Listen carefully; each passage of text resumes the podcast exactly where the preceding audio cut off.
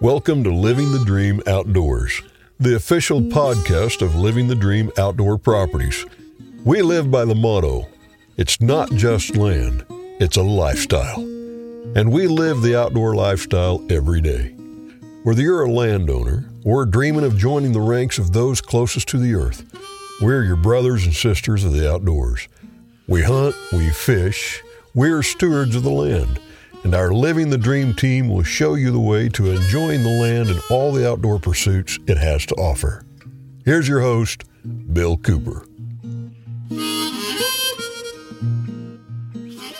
And I'm just delighted today to have Bailey Pearson in the studio with me. I didn't have to twist his arm very hard, John, to get him over here because he talks on Facebook every day about antlers. Well, great. Let's hear about it hey, I got lots of questions to ask. And I guarantee you, we're not going to get it all done in, in one program. But Bailey, you're 17 years old and just got quite a collection of, of deer antlers. You're obviously fascinated. Maybe even call it an addiction. I, w- I would for you sure call it an addiction. you, you, admit, you admit that. Uh, great. Well, what in the world ever got you started in deer antler hunting, collecting, or, or whatever, and now it's such a passion. Absolutely. Well, I do hunt. I do shed hunting, and I look for antlers myself, and then as well as buying, selling, and trading. So, um, I. Uh, I guess it would start at back in probably oh I was 14 years old, so I guess three years ago, and I was out uh, rabbit hunting with my mom and my dad, and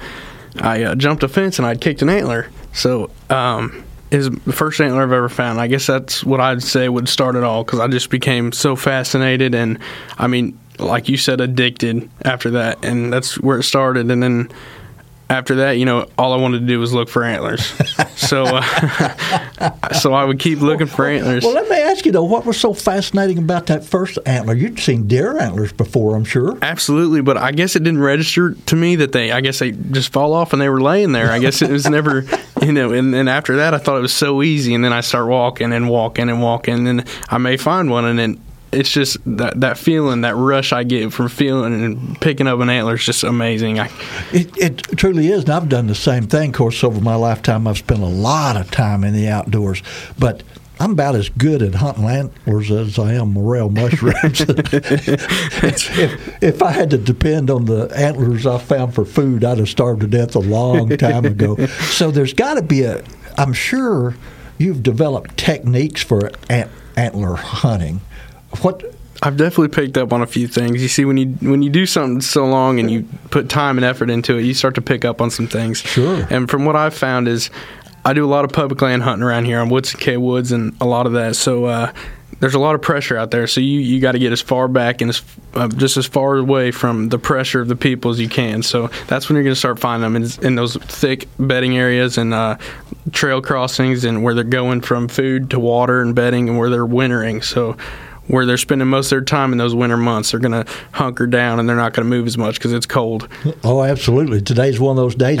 Although it's sunshiny today, they might be out, uh, you know, frolicking a little bit in the mm-hmm. sunshine. Yes, days sir. ago, you know, there was high winds and stuff. Now, I know they would hunker down, but it's been interesting. You make interesting points because uh, you go to where the deer live, yes. kind of those core areas. Now, we might not go into some of those areas during deer season for yeah. fear of bumping deer and that that sort of thing, but when you're going into those core areas where these deer live, the large percentage of their lives, yeah, you're going to learn a lot about the not only the local deer population but deer behavior as well. Now, have you found in these three years that you've been an avid deer antler hunter that you've also improved your deer hunting skills? Absolutely, because you know I'm starting to pattern deer just by where they drop their antlers. Because like uh, like we've seen a lot of times, a big mature buck will drop his antlers almost in the same spot within years as he matures. So I could find a set of antlers and come back the next year, and he might drop the same set within 100 yards of there.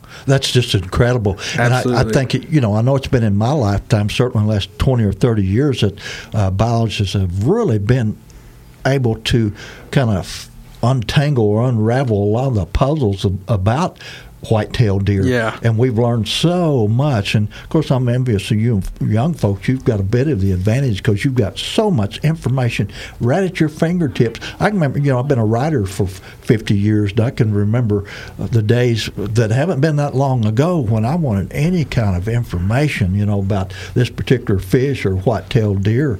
Uh, man, I had to do some serious digging. That's before I even had a computer. How many deer antlers? Or in your mom and dad's house. have you been have you been kicked to the basement or what, what's the deal? Absolutely not. See, uh, right now I don't have as many antlers as I once had. Most of the time, uh, like I started buying at school just from kids at school. Like I'd give four or five dollars for just an average antler. Before I knew it, I'd have a big pile built up. And I'd, there's a guy from Kansas City who will come down and I trade him this pile of antlers for a bigger antler. Oh. So bigger trophy size antler. Right. You wanted big antlers and he wanted Absolute- quality. absolutely. He wanted quantity and you wanted quality. That's right. That's right. And then um, I would sell them and get more money to buy bigger antlers. When I don't do it for the money, but I mean, there's a lot of money in it. You'd you'd never think there's that much money in those antlers. And uh, I was at a I bought. My biggest find was at a yard sale in Lebanon. It was actually from a Lee and Tiffany. There was one of their uh, cameramans, Michael Earp. Really? Yeah. Wow. And uh, I bought over 300 pounds of antlers. So total, there was around 200 antlers. Wow. And uh, they were trying to get rid of them. He said there's just so many people bugging him about it online. I said, well, I'll come pick them up right now. So we drove to Lebanon. I bought those antlers. I ended up, I made a lot of money off them. And that's that was one of my coolest finds. So you know, looking at yard sales, and I do a lot of online. I've met a lot of people through it. It's uh, just amazing. I love it.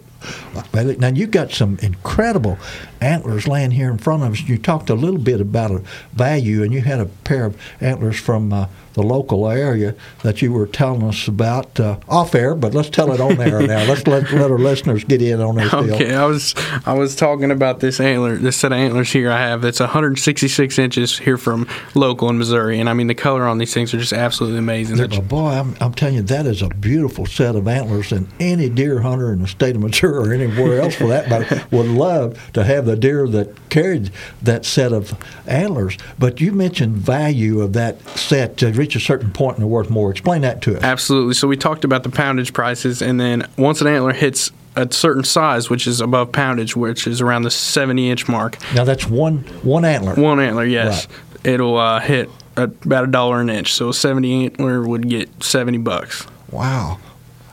So, so uh, for a neophyte like me, can you explain the inches, how you measure that? Absolutely. So all uh, all uh, antlers have what are called G tines. So you start with the brow tine, which is closest to the end of the beam, which would be your G1, and then you go from there and follow the tines up, G2, G3, and however many it may have. So uh, you take from the tip of the tine to where it connects to the main beam on every tine, and then you take four mass measurements on every antler. So even if it's a three pointer, you take your mass measurements. You always get four. So that's the diameter of the mass. Yes, sir. You take it around the base, and then you go up between your G1 and G2.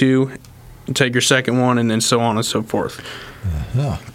So you add all those together. Absolutely, and, then that's what you'll get on your uh, single antler. And then f- for a skull or a set, you'll do the same thing. You'll add them up. For a set, you usually give it an 18 inch spread, which is about average. And then for a skull, you'll take the inside spread and add it up. Okay. Wow.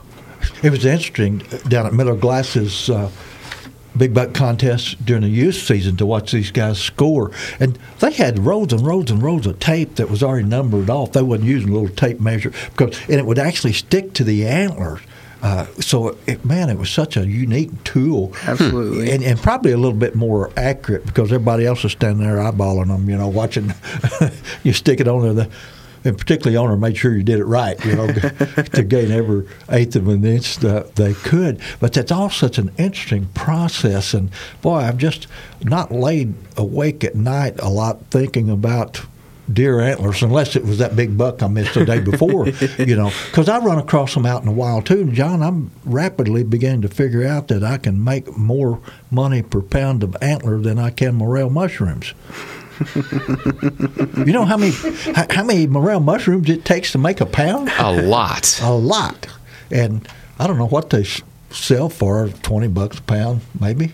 You know. But boy, it just takes a lot of them, and my eyeballs are hurting by the time I get through with a morel mushroom. And you can only find those for like a month or so. Yeah, you can go shed hunting all year round. E- exactly, and, and of course, the way I usually find sheds, I mean, I'm out in the woods a lot, but I'm usually stumbling along looking for whatever. I find them a lot when I'm photographing wildflowers in the spring. But what's happened to them by the springtime? The Bailey? squirrels get to them and they're bleached out. Oh, they're bleached out white, and I found some decent antlers. They're probably C grade, but the squirrels and the chipmunks, you know, uh, Yeah. any of those gnawing critters, they like that calcium, man.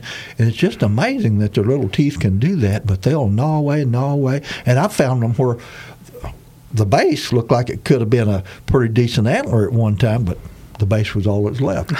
so, what's the best time of year to look for them, Uh, it's when they start to fall. So you never know exactly when they're going to fall, but it's in a certain certain amount of time. So it's after deer season. So the end of January, which last year I found my first set at the end of January. So it was about January 26th. So I found a fresh set then, or set then, and then uh, throughout the mar- or throughout the following months. So up up into March and April. So it, there's there's a four or five month time span where you want to be looking, and then of course. You can't find them all, so they're always going to be there for you to pick up. Exactly right. I used to have an old farmer friend down on the Bourbeuse River bottoms, and uh, he almost hated deer because, I mean, there were some big deer on that property. I killed one of my largest deer ever down there, but uh, he quite often had. Uh, Mm, colorful language to use. He'd run over a big set of deer antlers, puncture his tractor tires. You know, that's something you always have to worry about. I've heard guys talk about, you know, pickups, uh, ATVs and UTVs and all that sort of thing.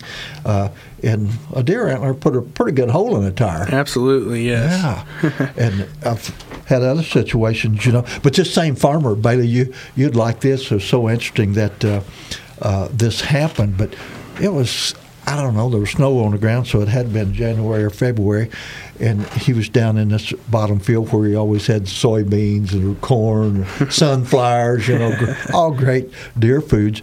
And uh, he was walking along, and he's carrying a little chainsaw. He's going to cut up this treetop that had fallen out in the field. Well, a little buck gets up right in that brush pile, and he's kind of trying to get out of there in a hurry, you know, and he knocked both of his antlers off at the same time. yeah, it was so cool. He called me down to look at them because.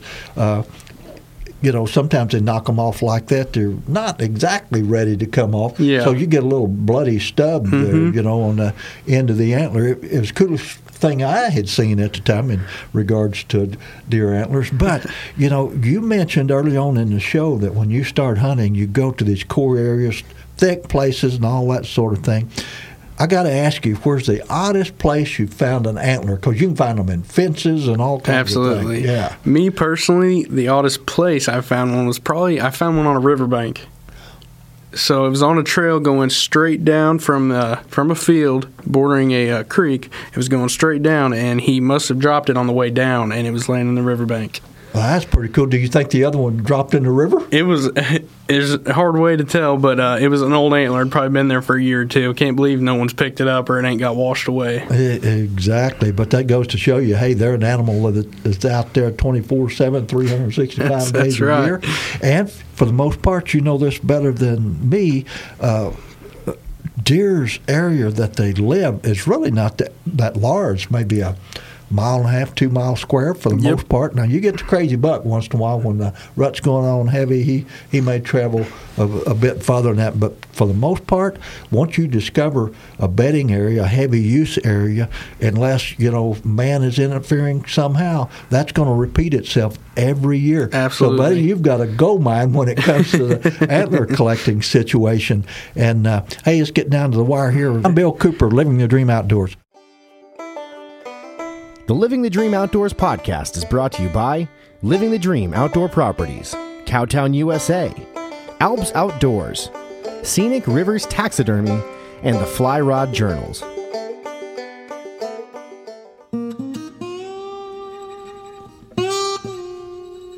Land ownership is the American dream. Land is the basis of all life. Our wise use of this most precious of resources ensures the survival and growth of free institutions and our American way of life. At Living the Dream Outdoor Properties, we value the traditions and freedoms that land provides us. Every day we seek the solace of a mountain sunrise over traffic jams and smog, the calming silence of a bubbling stream over the sirens of the city, and the quiet of the countryside over the hustle and bustle of the world. We hunt, we fish, we farm, we live off the land.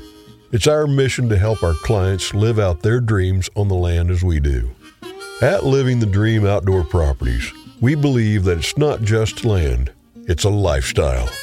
Join us five days a week on Living the Dream Outdoor Podcast as the Living the Dream Outdoor Dream Team explores the most desired outdoor properties in the Midwest and whisks you away to incredible hunting, fishing, and outdoor recreation opportunities.